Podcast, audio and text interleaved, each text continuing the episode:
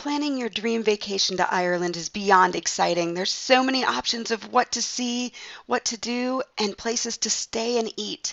Today, I'm digging into the travel tips you need to know as you plan your 2020 Ireland vacation.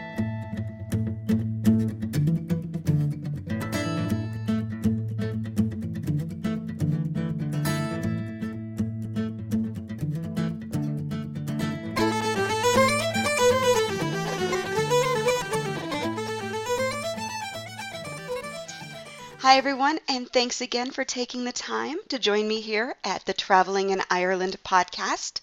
Today's podcast is sponsored by my award winning book, Planning the Ireland Vacation of Your Dreams. This book is designed to guide you through every step of your Ireland vacation, from when to go and what to see, to what to pack and how to save money.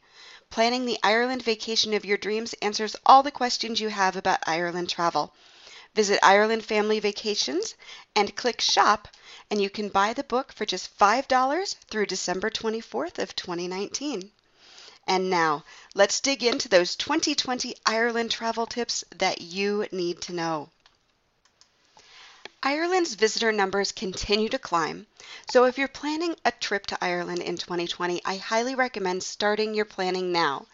As I go through this list of travel tips you need for the coming year, there are loads and loads of links. So please do pop over to the show notes over at irelandfamilyvacations.com slash podcasts and go ahead and click through those links for added information. Okay, let's dig in. The first thing that you want to do is check your passport. You want to make sure that your passport is valid for at least the duration of your trip, but preferably for six months from the date of your arrival in Ireland. Now, this is because visa time limits in many countries require your passport to be valid for three to six months beyond your departure date. Ireland does not officially follow this rule, and most visitors can stay in Ireland up to 90 days with no visa. But there have been a few cases of visitors being turned away if their passports expired during their travel period or very shortly thereafter. So I do recommend that your passport is valid for at least three to six months following your trip just to avoid any confusion or problems. Tip number two book your accommodations in advance. It used to be that you could land in Ireland and let the road lead you to your nightly lodging, but with the Ireland visitor numbers going up, it's really become more difficult. 2019 numbers are predicted to exceed the nearly 10 million visitors that were there in 2018, which exceeded 2017, which exceeded 2016. So Ireland's a popular place. If you're traveling in the high season from June through September, I really recommend booking every night's accommodation in advance. If you want to stay in a castle, a manor house, or even a popular destination like Dublin City Centre, Doolin, or Killarney, book those early. Some of the most popular accommodations are already filled or nearly filled for summer of 2020.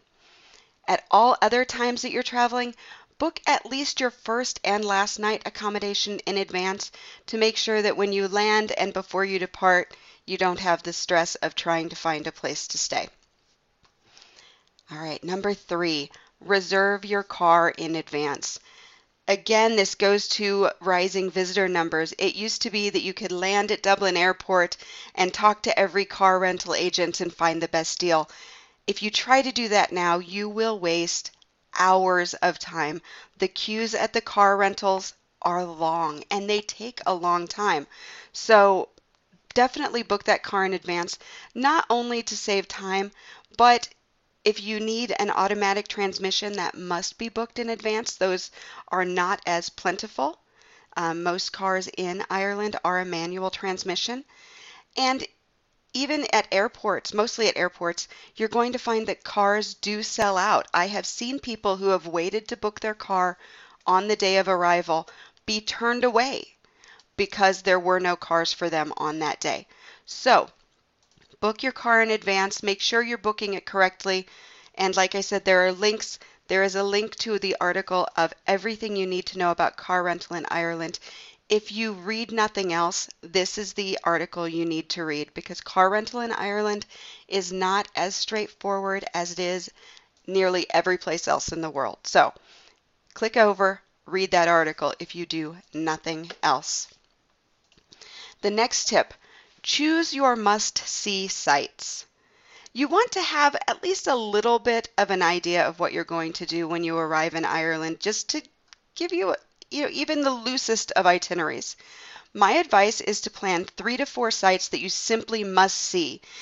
Almost like your trip to Ireland won't be complete if you don't see these sites. Then print out a map. Just, you know, pull something up on Google, print it out, and pinpoint those sites on that map. And then plan your itinerary based on those sites. If you get overwhelmed, I have free Ireland itineraries for you over at Ireland Family Vacations. They are created to work on their own or to work in combination with another one of my itineraries if you have an extended vacation. Next, follow the road less traveled.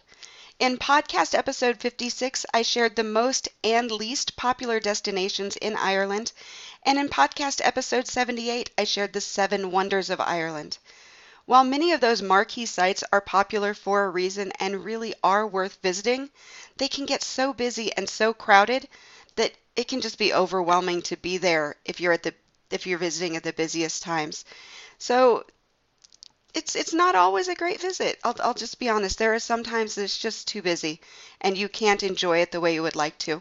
So pop back, listen to those podcasts, again, episode 56 and episode 78, and you can get those tips on the most popular sites, helpful advice for visiting those must-see places, and also spots that take you off that tourist trail to the places that people, most people, don't see. Now my next trip goes back to driving in a way, and it's to use a driver guide. Driving in Ireland is an adventure. There is no doubt about it. Once you get off the motorway, it can be tricky and a little nerve-wracking, some some white-knuckle driving in spots. And if you don't want to drive, but you want to explore more more than the limited train service or bus service or big bus tour will allow, look at hiring a driver guide. I use and highly recommend Ireland Chauffeur Travel. Their guides are certified by Fáilte Ireland, which is the Irish Tourism Board. The vehicles are luxurious and very comfortable, and the drivers are just amazing. They're so friendly, and their knowledge of Ireland is amazing. It is really the most relaxing way to travel through Ireland. Now, I have a spot on my site that is dedicated to hiring a driver guide, so do pop over and visit that if this interests you. Otherwise, you can directly contact my personal consultant, Michelle Lee, to get a quote for your Ireland vacation. Her email is michelle at irelandchauffeurtravel.com, and if you reference code IRFV 2020, you will save 5% on your total tour price.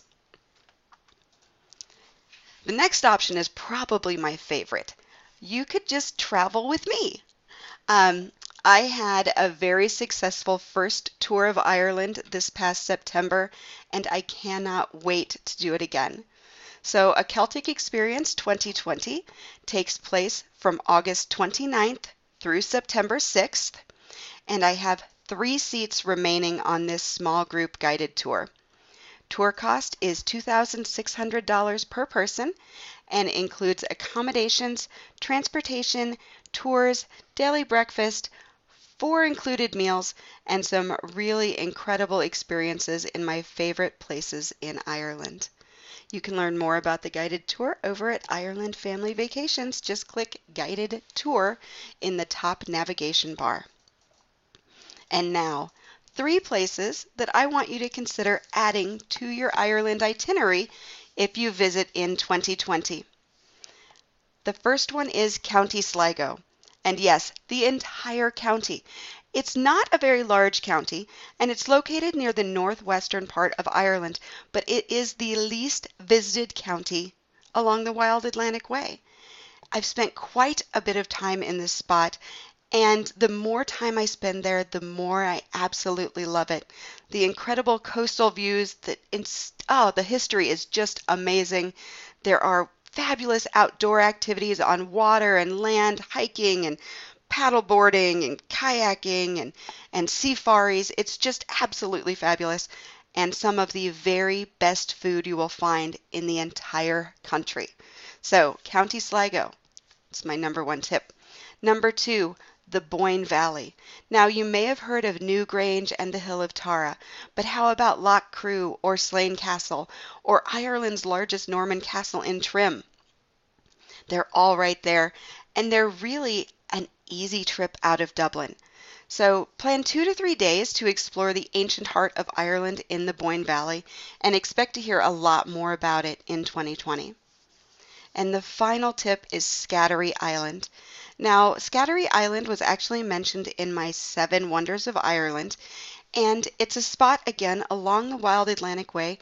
It's just a 15 minute ferry ride from Kilrush, which is right near where you would get on to the Shannon River ferry to cross the river but it will take you back centuries. It's an ancient monastic site and it has a round tower, five churches, a cathedral, um, an artillery battery, and a lighthouse. It's an absolutely incredible few hours. And if you're over near the Cliffs of Moher or planning to uh, cross the River Shannon with Shannon ferries, it's really easy to add it to your itinerary. The next podcast episode will be all about Scattery Island, so be sure to tune back in for that one. It's really, really a great spot. So there you have it. Those are my tips for visiting Ireland in 2020. I really, really appreciate you listening. If you enjoyed the podcast, do leave me a five star review at Apple Podcasts, Stitcher, Spotify, or wherever you listen to your podcasts. And as always, if you have questions or comments, you can email me directly, jody at irelandfamilyvacation.com. Until next time, Slán